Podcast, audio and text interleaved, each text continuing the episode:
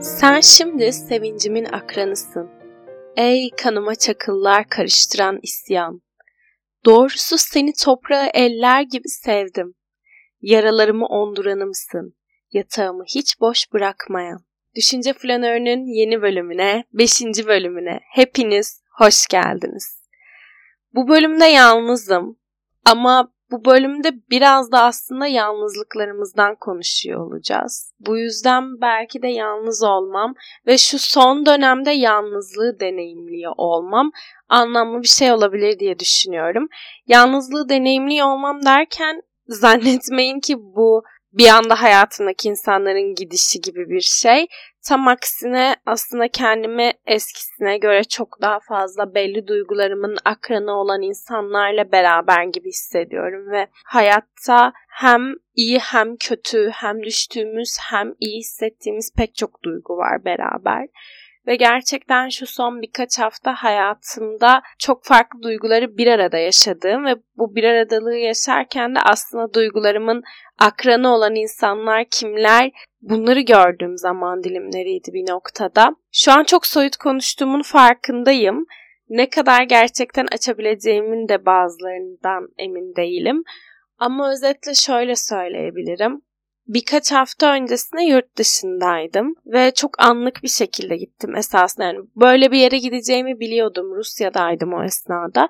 Gideceğimi biliyordum ama gidip gitmeyeceğim bir karmaşaydı. Hayatımın çok yoğun bir dönemindeydim. Aniden gittim. Orada çok güzel bir hafta geçirdim ve geçirirken de bir yandan hem çalışıyordum hem geziyordum. Gerçekten çok kendim gibi olduğumu hissettiğim ve çok özgür hissettiğim bir zaman dilimiydi ve benim için e, yakın çevremdeki insanlar bilir özgürlük hayattaki en büyük çizgilerimden bir tanesi gibi bir şey. Tabi diyebilirsiniz herkes için özgürlük çok önemlidir diye ama şöyle tanımlayabilirim. Ben gerçekten özgürlüğü somut olarak bir yerlerde bir şekilde hissedebilmeyi ve o an nasıl hissettiğim üzerine düşünebilmeyi de çok seviyorum. Yani bu benim için öylesi bir pratik ki gerçekten en ufak kararımda herhangi bir insanın yönlendirmesinin var olduğunu ve bu kararın beni etkilediğini düşündüğümde dahi bazen sağlıksız bir biçimde verdiğim karar doğru olsa dahi vazgeçmek isteyebiliyorum. Yani bu denli bir noktada gerçekten özgürlük ihtiyacı diyebilirim belki yüksek olan bir bireyim. Bu nedenle de bunun fiziksel karşılıklarından bir tanesi olarak da aslında sürekli olarak yer değiştirebilmek, şehir değiştirebilmek, ülke değiştirebilmek ve bunu yaparken tek başıma olabilmek ya da orada bütün hayatımı kendim idame ettirmek ve bütün düzenimi kendim kuruyor olmak beni çok iyi hissettiriyor genel olarak. Ve bunun belli noktalarda aslında sağlıksız olduğunun da bilincindeyim. Tabii ki buradaki sağlık, sağlıksızlık çok sorgulanabilir ve kişiden kişiye değişebilir bir şey.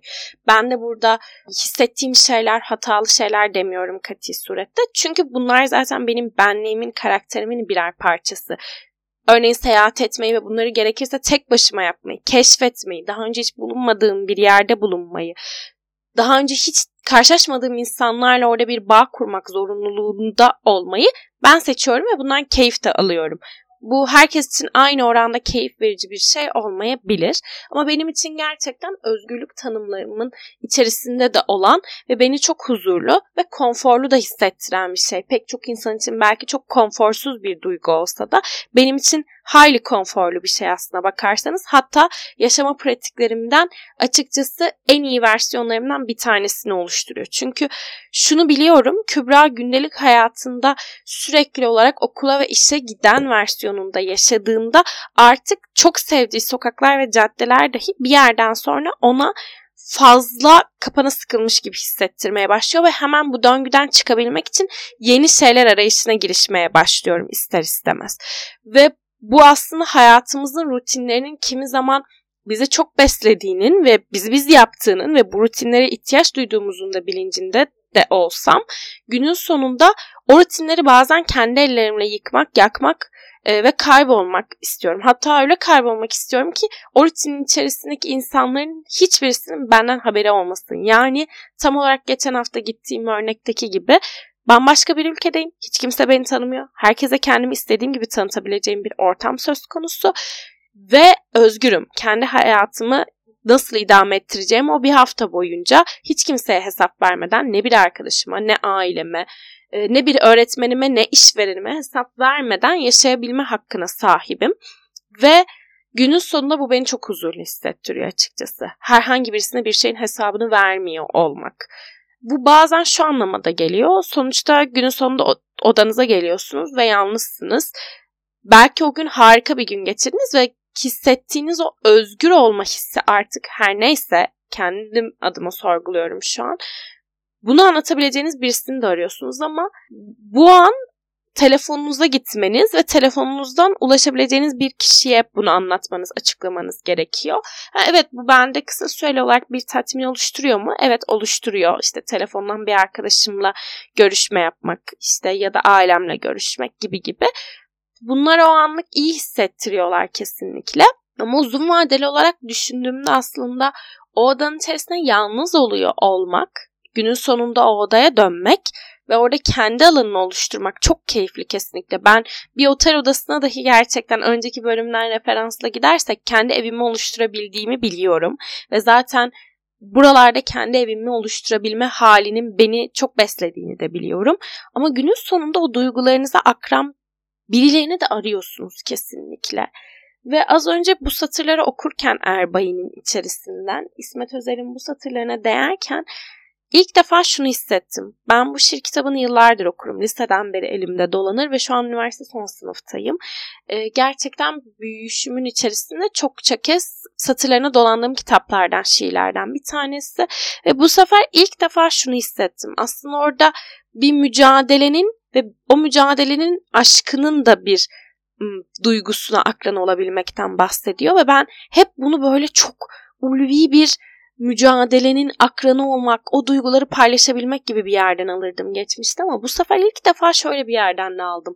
İnsan gerçekten sevincinin akranı olan birilerine de sahip olabilmeli. Bu o kadar anlamlı bir şey ki anlatamam.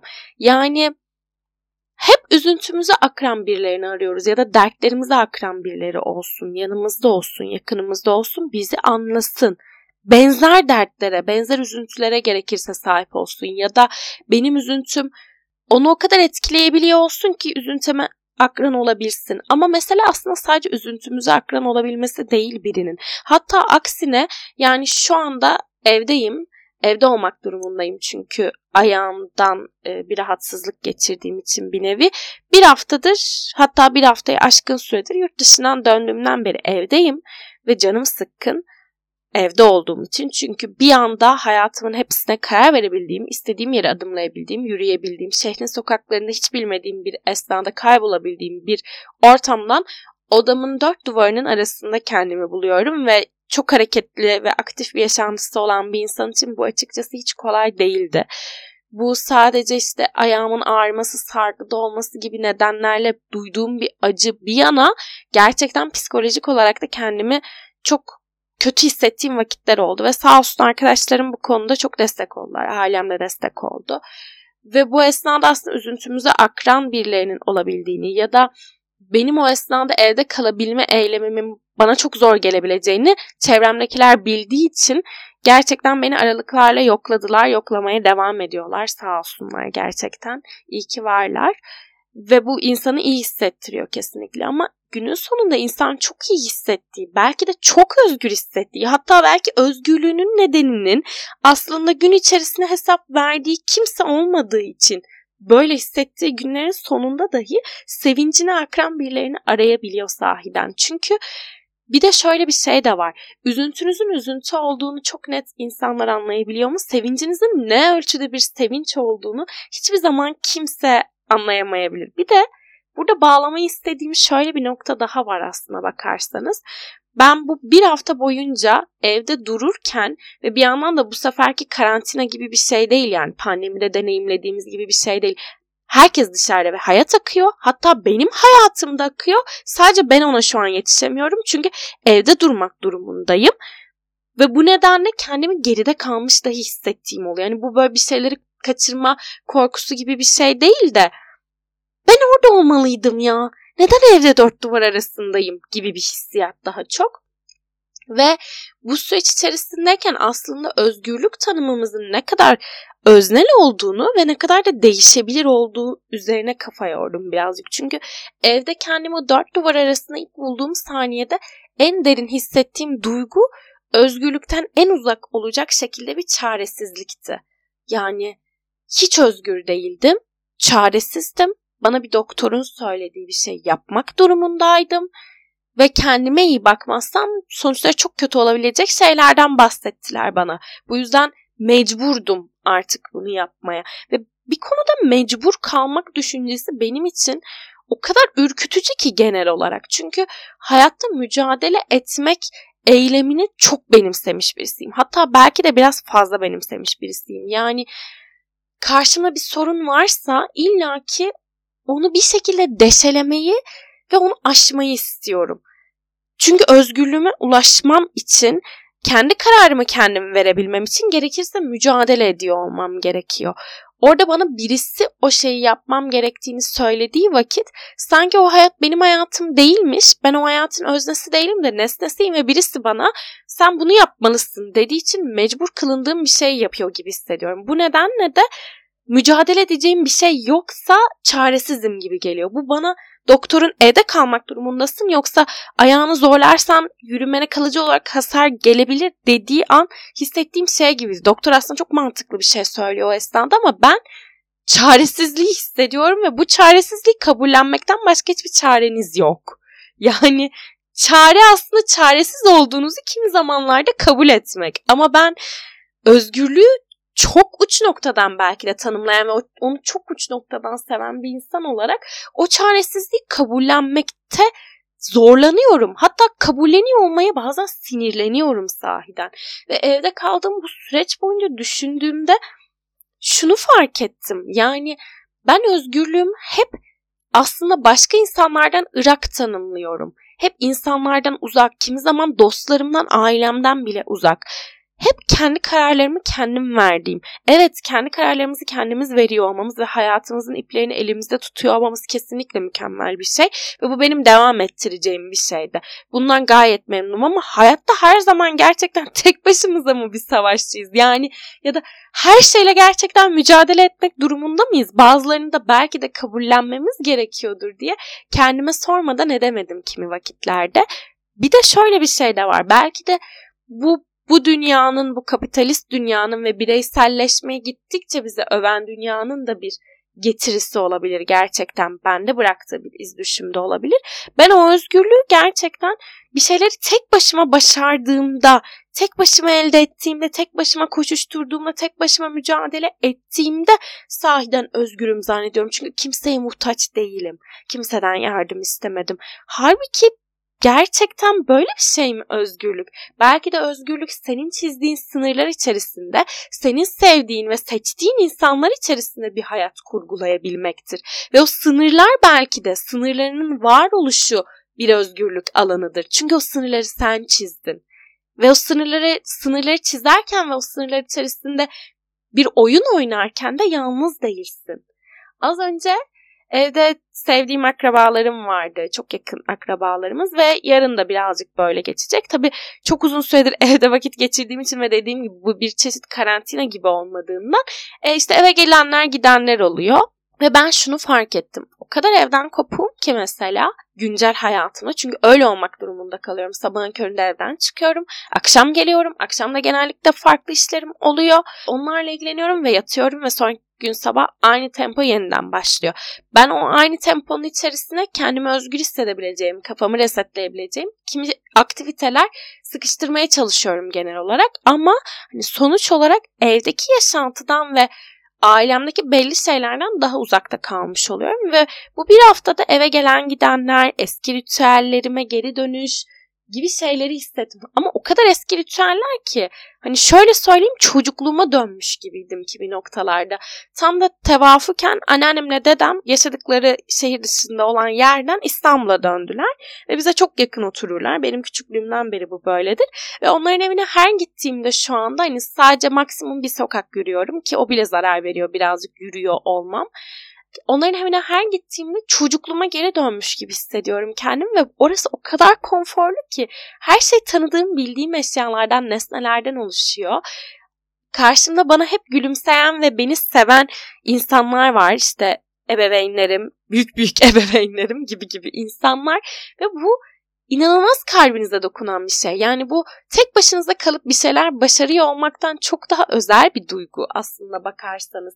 Ya da az önce evimiz çok kalabalıktı, çaylar içildi, yemekler yendi, o taşındı, bu taşındı, sohbet edildi, dalga geçildi, gülündü, eski anılar yad edildi ve bunun için aslında birazcık tek başınalıktan kaçıp, yalnızlıktan kaçıp gerçekten o sınırları çizerek orada o topluluğun içerisinde de yani o topluluktan kastım sevdiğiniz insanlar kümesi neyse artık orada o sınırların içerisinde de aslında mutlu olabilmek ve orada bir özgürlük ta- alanı tasarlayabilmek belki de yani bugün özgür olmak için gerçekten bir nevi girl boss olmamıza gerek yok sanıyorum ki ya.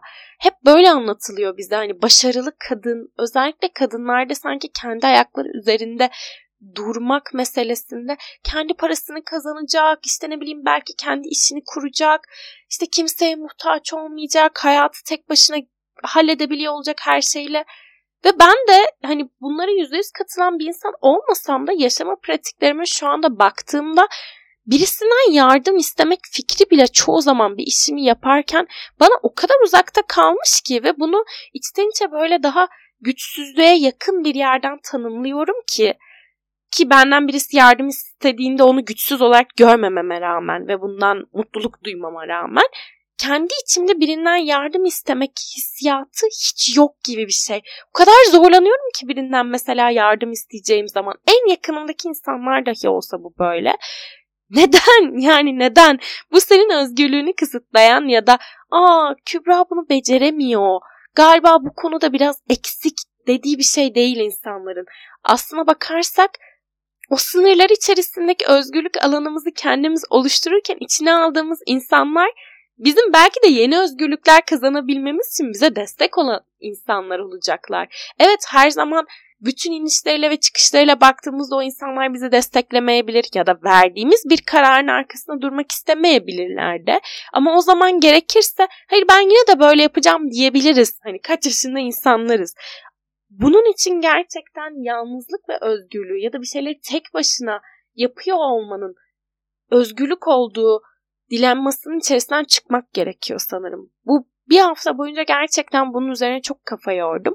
Ben tamamen böyle düşünmüyordum ama kimi zamanlarda yaşama pratiklerimin buraya evrildiğini hissetmeye başladım. Belki de yanılıyorumdur ama böyle bir anda kendimi çok özgür zannettiğim bir durumdan çok çaresiz zannettiğim bir hale düşünce böyle ikisi arasında çok büyük bir karakteristik fark varmış gibi hissettim. Halbuki ikisi de benim, ikisi de Kübra ve ikisindeki deneyimim de benim hayatımın birer parçası. Kimi zaman dilimlerinde bambaşka bir yerde bambaşka bir Kübra olurum ve çevremde hiç tanıdığım bir insan olmaz ve herkesle tanışırken ve hayatımı tek başıma idame ettirirken çok özgür hissedebilirim. Ama bu İstanbul'a, evime, odama, aileme geri döndüğümde özgür olmadığım anlamına gelmez. Ya da en ufak sağlık problemi yaşadığımda dünyanın en çaresiz olan insanı olduğum anlamına gelmez. Burada birazcık şunun üzerine durmaya başladım. Özgürlük dediğimizde, çaresizlik dediğimizde belki de bizim zannettiğimiz duygular. Özgürüm zannettiğimiz, çaresizim zannettiğimiz, artık bir şey yapamam böyle olmak zorunda dediğimiz ya da Aa, bütün hayatımın yönetimi benim elimde zannettiğimiz. Halbuki her şey elimizden çok hızlı kayıp gidebiliyor. Her şey çok hızlı yok olabiliyor. Her şey çok hızlı değişebiliyor. Biz sadece oradaki bir aktörüz sahiden. Sahiden bir şeyler yapmaya çalışıyoruz ama insanlar da bambaşka dış etmenler dahi elimizden bir şeyleri alarak bizim özgürlük alanımızı işgal edebilir ya da bizi bir anda sınırları içerisine alabilir, bizi bir anda çaresiz bırakabilir. Bazen bunları da kabullenmek gerekiyor. Günün sonunda insanız ve özgürlük de çaresizlik de o kadar doğal duygular ki onların biraz da hayatın akışında gitmesine ve bazen de hatta o çaresizlikle mücadele etmemeye alışmak gerekiyordur belki de.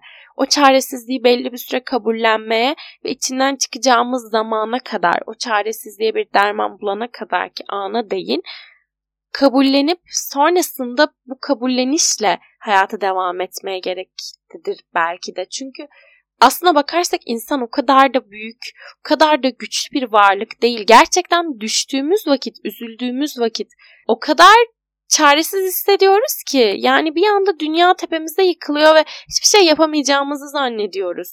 Ama önceki günündeyse ya da bir saat öncesindeyse bütün her şeyi halledebileceğini zannedebiliyor olabiliyorsun. İşte böyle anlarda gerçekten galiba hem üzüntülerimizde hem sevinçlerimizde akran insanları arıyoruz. Ve bir yandan da o insanlarla hayatımıza sanırım belli sınırlar çiziyor olmak ve insanın sınırlarının olması her zaman bir özgürlük alanı. Bunu hep savunurdum ben çünkü hem arkadaşlıklarında hem de böyle genel yaşantısı bağlamında, düşünceleri bağlamında biraz esnek biriyimdir. Yani böyle farklı fikirlere ve insanlara açıkçası çok muhafazakar yaklaşmam. Ama hayatımın içerisinde ne kadar fazla esneklik alanı olursa olsun ve pek çok şeye çok rahatlıkla uyum sağlayabiliyor olsam da genel bağlamda ayağımı sağlam basmayı sevdiğim ve bunun aslında genel hayat pratiğim olan durumlarım da vardır. İşte bu inanç olabilir mesela pek çok insan için. Keza benim için de en temel sağlam dayanığım inanç gibi bir noktadan oluşuyor ve o inancın bana sınırlar çiziyor olmasını açıkçası çok seviyorum. Çünkü o inanç bana sınırlar çizmiyor olsa muhtemelen bu kadar esneyebilen bir karaktere sahip birisi olarak hayatım inanılmaz sınırsız olurdu ve aslında hayatın inanılmaz sınırsız olduğu düşüncesi o kadar da özgürlükle ilişkili değil. Yani şöyle düşünün. Belki de yanlış düşünüyorumdur ama şöyle düşünün bir de o kadar hiçbir sınırınız yok ki size söylenilen her şeyi iştirak edebiliyorsunuz. Size teklif edilen her şeyi kabul edebiliyorsunuz. Çünkü hiçbir sınırınız yok. Ya da hiçbir sınırınız olmadığı için ve her şeye tamam diyebildiğiniz için günün sonunda her şeye sadece bu da bir deneyim odağında baktığınız için günün sonunda özgürlüğünüzü siz seçmemiş oluyorsunuz. Önünüze gelen her şeye kabul gözüyle bakabiliyorsunuz. Bugün belli sınırlarımın olması aslında beni daha güçlü kılan bir şey. Çünkü bazı şeylere de hayır diyebilmek, o teklifleri reddedebilmek beni özgür kılıyor. Bugün hayır diyebilmek gerçekten çok büyük bir özgürlük. Bugün bir şey yapmamayı size ne kadar diretilirse diretilsin, ne kadar sizden istenirse istensin onu seçmemeyi seçmek büyük bir özgürlük ve bu yüzden hayatımızın belli dayanaklarının bizim için özgürlük alanları oluşturduğuna inanıyorum ve bu yüzden de kendimin sınırlarını çiziyor olmak beni çok mutlu ediyor. Ben bunun büyük bir çoğunluğunu örneğin inancımla çizen bir insanım.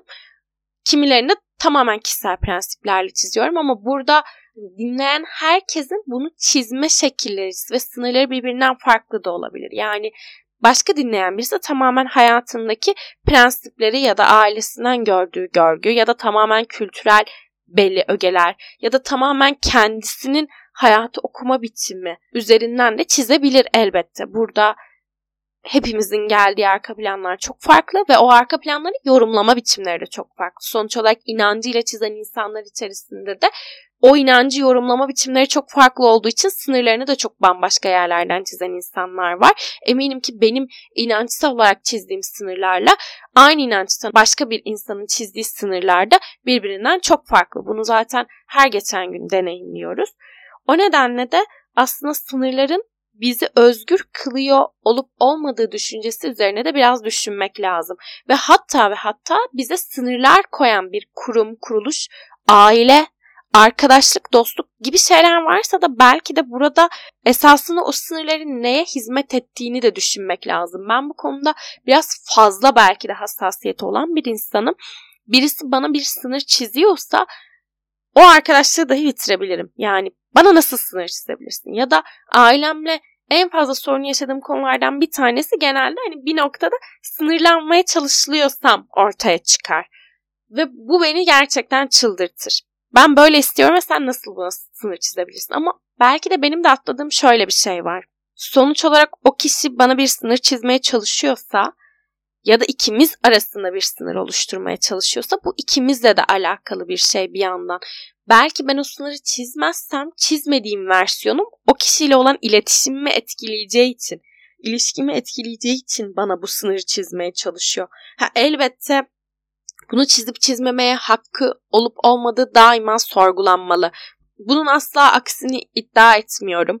Kesinlikle hakkı var mı bu sınırı çizmeye ya da bu sınır çizmeyi istemesinin gerekçesi ne? Üzerine her zaman düşünmek lazım ama biraz da yine o ah güçlü insan şöyle olmalı prototipinden çıkıp işte kendi kararlarını kendin vermelisin güzel insan prototipinden çıkıp belki de birazcık şunu da sorgulamak gerekiyordur. Ya hayatımda kendi kararlarımın hepsini kendim vereceksem bir noktada çok bencilce kararlar da verebilirim. Bir noktada sadece kendimi düşünerek de kararlar verebilirim. Ama benim çevremde sevdiğim ve çevremde hep tutmak istediğim, hayatımı onlarla donatmak istediğim insanlar var. Onların da benim hayatımda belli sınırlar çizebilmesi de doğal bir şey olabilir. Ya da benim kararlarımda onlar da bir karar etmeni olabilmeli diyebilmek de önemli bir erdem bence. Belki insanın egosuna çok dokunuyor bu. Açıkçası ben bunu derken dahi hayatımda %100 uygulayamadığımın bilincindeyim. Ama öte yandan daha az önceki masa ortamını düşünüyorum. Evimde keyif aldığım, akrabalarımın, sevdiklerimin bir arada olduğu ortamı düşünüyorum. Eğer ben o ortamların sayısını arttırabilmek istiyorsam hayatımda kimi zaman benliğime dair bazı şeylerde onların da paylarının olması gerekliliğini kabullenmek durumundayım. Çünkü insanlar sevinçlerine ve üzüntülerine ortak olurken, akran olurken bir nevi bir anlaşma imzalıyor birbirleri arasında. Ya lütfen sen benim sınırlarıma riayet et. Ben senin sınırlarına riayet edeyim. Ama ikimiz arasında da şöyle şöyle sınırlar olsun. Çünkü eğer sen şu sınırı kendi hayatın içerisinde dahi çiğnersen ben sana eskisi kadar yakın olamam. Çünkü bu şöyle bir şey. Örneğin size çok yakın olmayan bir arkadaşınız hayatına ne yaparsa yapsın zaten sizin için çok önemli değildir. Hala selam vermeye ve gündelik sohbetler etmeye devam edebilirsiniz. Ama o insan yakınınıza geldikçe size göre yanlış olan bir şeyi sürekli olarak yapıyorsa size zarar vermese dahi bu durum ona müdahale etmek istersiniz. Çünkü size göre yanlıştır bu. Size göre yanlış olduğu için de o kişiyi o şeyi yaparken görmek istemezsiniz ve bir yerden sonra bu sizin canınızı çok sıkmaya, çok üzmeye ve sizin prensiplerinize çok aykırı bir hal almaya başlayabilir. Bu o arkadaşlığın, o dostluğun bitmesi gerektiği anlamına gelmez elbette. Hani ben şu an bunları söylerken dahi çünkü aklımda kimi örnekler canlanıyor. Hani bana çok ters şeyler olsa da, bana göre yanlış olan şeyler olsa da ben arkadaşlıklarımı böyle bir sebepten bitiren bir insan değilim. Aksine buna saygı duyan ve o sınırı mümkün mertebe geçmemeye hatta konuyu dahi açmamaya çalışan bir insanım genel olarak.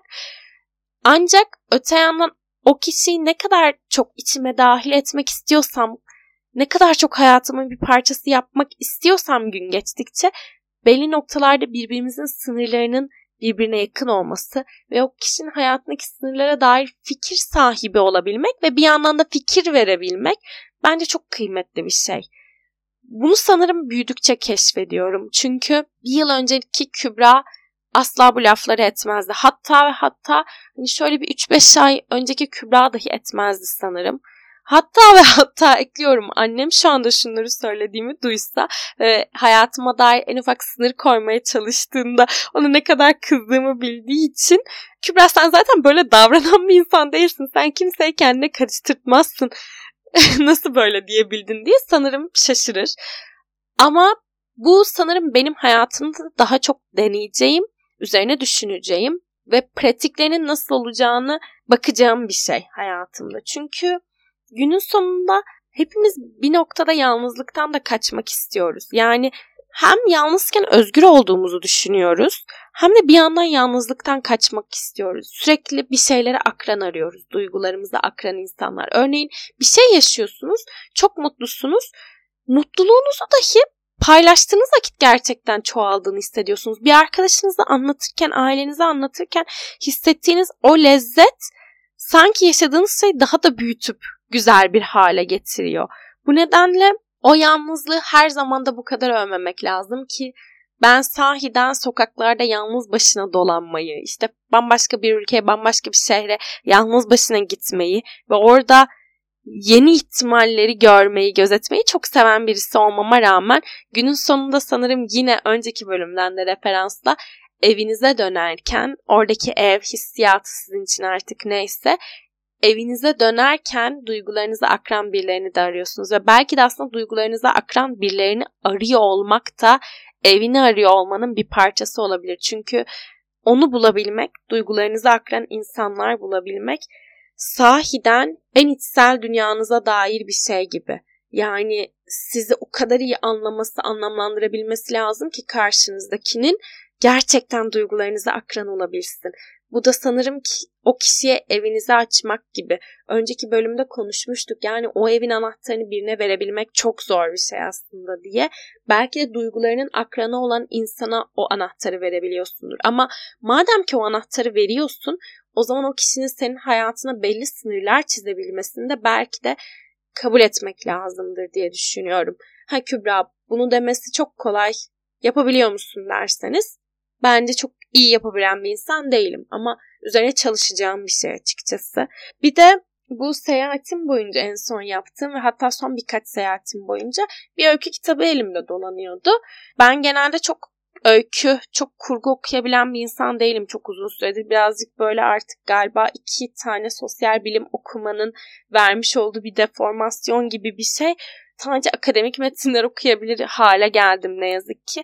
O yüzden kurgu okumakta zorlanırım ve genelde seyahatlerde yanıma alırım. O yüzden böyle seyahat kitabım gibi bir şekilde yanımda Muratam Munga'nın seçtikleriyle Erkekler Yalnızlıklar kitabı dolanıyordu. Böyle farklı farklı çağdaş Türk edebiyatından bilhassa öykücülerin hikayelerini barındırıyor kitap. Kitaptaki tüm öykülerde erkek karakterler var ve normalde erkek karakterlerin doğruya doğru ben de çok yalnız olduğuna inanan bir insan değilim.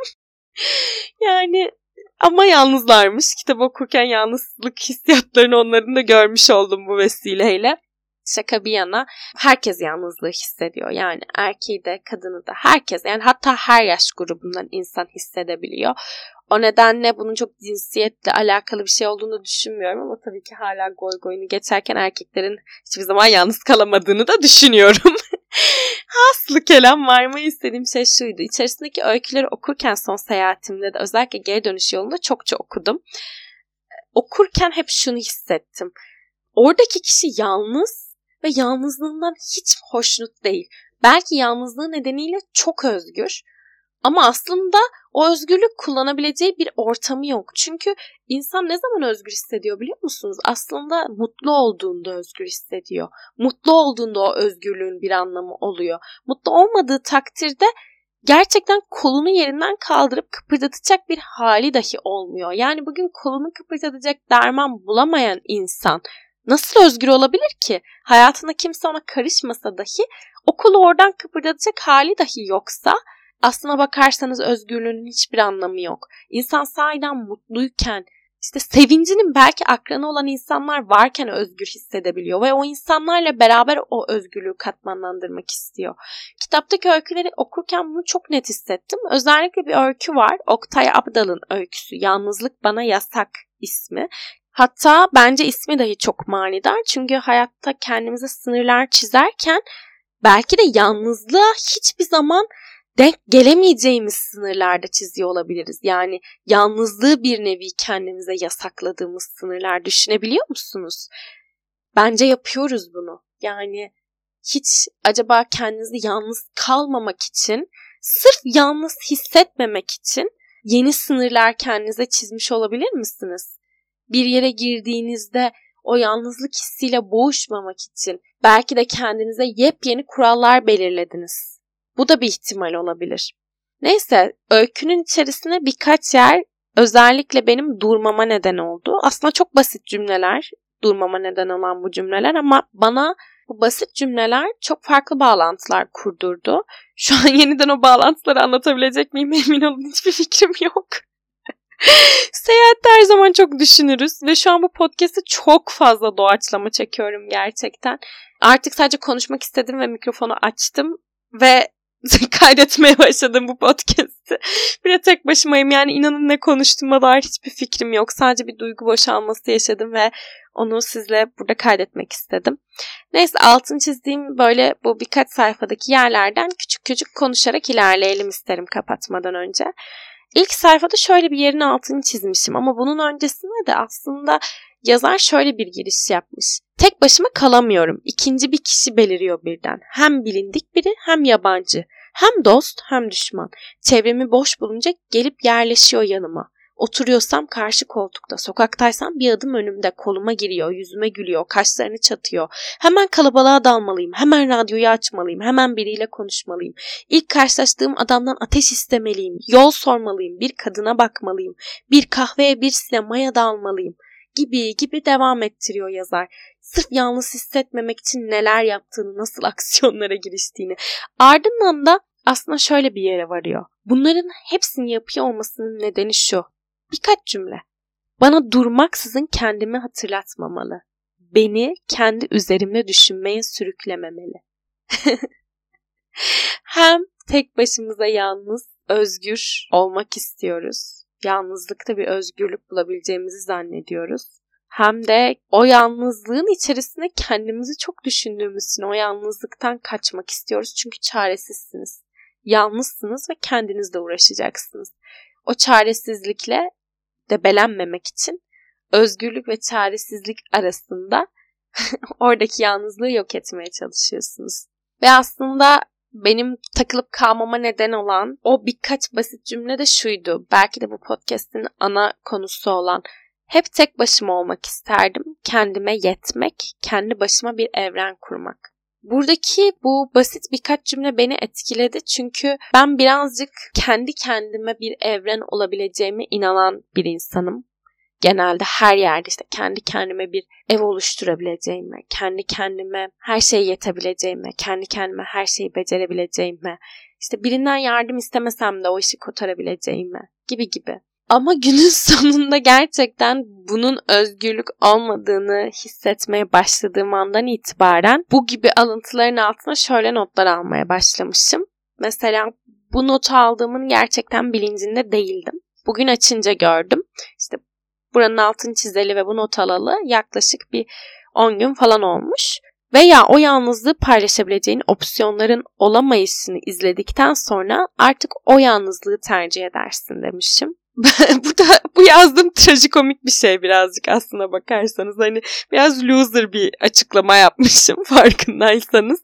Hani sanki her gelen geçen beni yalnız bırakarak ben denememe rağmen belli ihtimalleri bana tokat attıkları için artık yalnızlığı tercih ediyor eden bir emekli dedeymişim gibi bir açıklama yapmışım. Teşekkürler. Ama böyle değil. Ama burada şu ihtimalle gözetmek lazım. Mesela yardım istersiniz birinden yapmaz. Yalnız hissedersiniz belki ve bu yüzden o işi tek başınıza kotarıyor olmak daha makul bir seçenek gibi gelir. Ama şu ihtimali düşünüyor muyuz hiç? Ya başka bir opsiyon da mümkün olabilir. Ben yalnız değilim. Bir kere siz tek başınıza bir mücadele verdiğinizi düşünüyor olsanız dahi aslına bakarsak çevrenizdeki pek çok insan muhtemelen sizle benzer mücadeleleri veriyor. Ve belki de onlar da kendini yalnız zannediyor ama bilincinde değilsiniz. Hepimiz yalnız olduğumuzu zannediyoruz bu hayat mücadelesinde ama aslında hepimiz benzer dertler içerisinde debelenip duruyoruz. Birbirimize dahi bazen anlatmayı beceremiyoruz o derde sahip olduğumuzu. Halbuki çok benzer dertlere sahibiz. Belki de dertleri birbirimize açsak zaten çözümünü de ya da en azından psikolojik olarak onun tesellisini de bir arada sağlayabiliriz ama Beceremiyoruz çünkü hayat çok hızlı akıyor. Çok hızlı biz o özgürlük ve çaresizlik zannettiğimiz duygular arasında tek başımıza debelenirken kendimizi buluyoruz. Ama belki de o özgürlük alanlarının içerisinde kimlerle beraber olduğumuzu ve onlarla beraber çizmiş olduğumuz sınırların bizi ne kadar güçlü kıldığını fark etmenin zamanıdır. Çünkü biz birkaç sayfa geçiyor öykünün son sayfasına geliyoruz ve aslında şöyle bir cümle yazıyor. Bu cümle tek başıma beni yeniden vurdu, Basit ve yalın bir halde yani yine. Büyük kentlerde yalnızlık derinden duyulur. Büyük kentlerde yalnızlık derinden duyulur. Böyle durdum burada ve şunu düşündüm. Neden büyük kentlerde daha çok duyuyoruz? O kadar uğultu varken aslında hiç kimse birbirini duyamazken biz yalnızlığı nasıl duyabiliyoruz büyük kentlerde bu kadar yoğun? Gerçekten üzerine düşünülesi bir cümle bence. Çok basit bir cümle ama bu büyük kentte hiçbir şey duyamazken hatta bazen kendi sesimizi, kendi yalnızlığımızı dahi duyamazken, bir şeyden emin olamazken çünkü etrafınızdan bir sürü insan geçiyor ama siz yalnız hissediyorsunuz belki. Ama mantıksız geliyor yani etrafımda bir sürü insan var. Ben nasıl yalnız olabilirim? Kocaman bir kent, kocaman insanlar ordusu. Nasıl yalnız olabilirim ki dersiniz ama aslında yalnızsınızdır. Onun sesini bile duyamıyorsunuzdur belki. Bu koca kentte hiç kimse birbirini o koca uğultu nedeniyle duyamazken, siz kendinizi duyamazken en çok duyulan duygu, en çok hissedilen his, en çok duyulan ses nasıl yalnızlığın sesi olabilir? Bunu bir düşünmek lazım bence. Ben bunu en çok böyle sokaklarda tek başıma fotoğraf çekerken çok loş, sessiz sokaklarda insanların yaşam alanlarına bakarken hissediyorum. Her birinin içerisinde yaşamları var. Sokak bomboş. Ben onları izliyorum. O esnada yalnız olduğumu zannediyorum ama o sokaklarda, o evlerin içerisinde aslında yaşayan insanlar benim beynimden geçen düşüncelere sahip. Onlar da sahip biliyorum. Benzer dertlere onlar da sahip. Sadece evlerin içerisindeler o esnada. Sonra o loş caddeden mesela o loş sokaktan, sessiz sokaktan büyük bir caddeye çıkıyorum ve bir anda o kocaman İstanbul'un, o kalabalık nüfusun bir parçası olmaya başlıyorum ve bir anda görünmez oluyorum. O sokaktayken belki daha önemli bir insandım. Çünkü o sokakta yürüyen tek kişiydim o esnada, o sessiz sokakta. Ama o caddeye karıştığımda bu sefer şunu daha da net görüyorum. Evet, o evlerin içerisindeki insanlar şu an bu caddede ve özgür olduklarını zannettikleri bir biçimde bu caddede yürüyorlar. Ve onlar da beyinlerinin içerisinde, yüreklerinin içerisinde benim gibi dertlere, tasalara ve telaşlara sahipler. Belki başka metotlarla, belki başka çözüm yollarıyla ama hepimiz sahibiz ve hepimiz bunu tek başımıza aşmaya çalışıyoruz. Ama tek başına mıyız sahiden? Sorgulanır. Düşünce Flanör'ün 5. bölümünden hepinize şimdilik elveda derken özgürlük ve çaresizlik zannettiğiniz duyguları cebinize alın diyorum. Ve bir yandan da bütün bu duygularınıza akran olabilecek bir şeyler arayışına girişin. Bu isterseniz benim podcast'ım olsun, isterseniz sevdikleriniz, isterseniz kendinizin ta kendisi içinizdeki en yoğun sizi bırakmayan ve sizin dayanağınız olan duygular. Ama sanırım o akranları daima arayacağız. Ve umarım ki onları ararken bulduğumuzda sahiden anladığımızı ve anlaşıldığımızı hissedebiliriz. Şimdilik hoşçakalın. Yeni bölümde görüşmek üzere.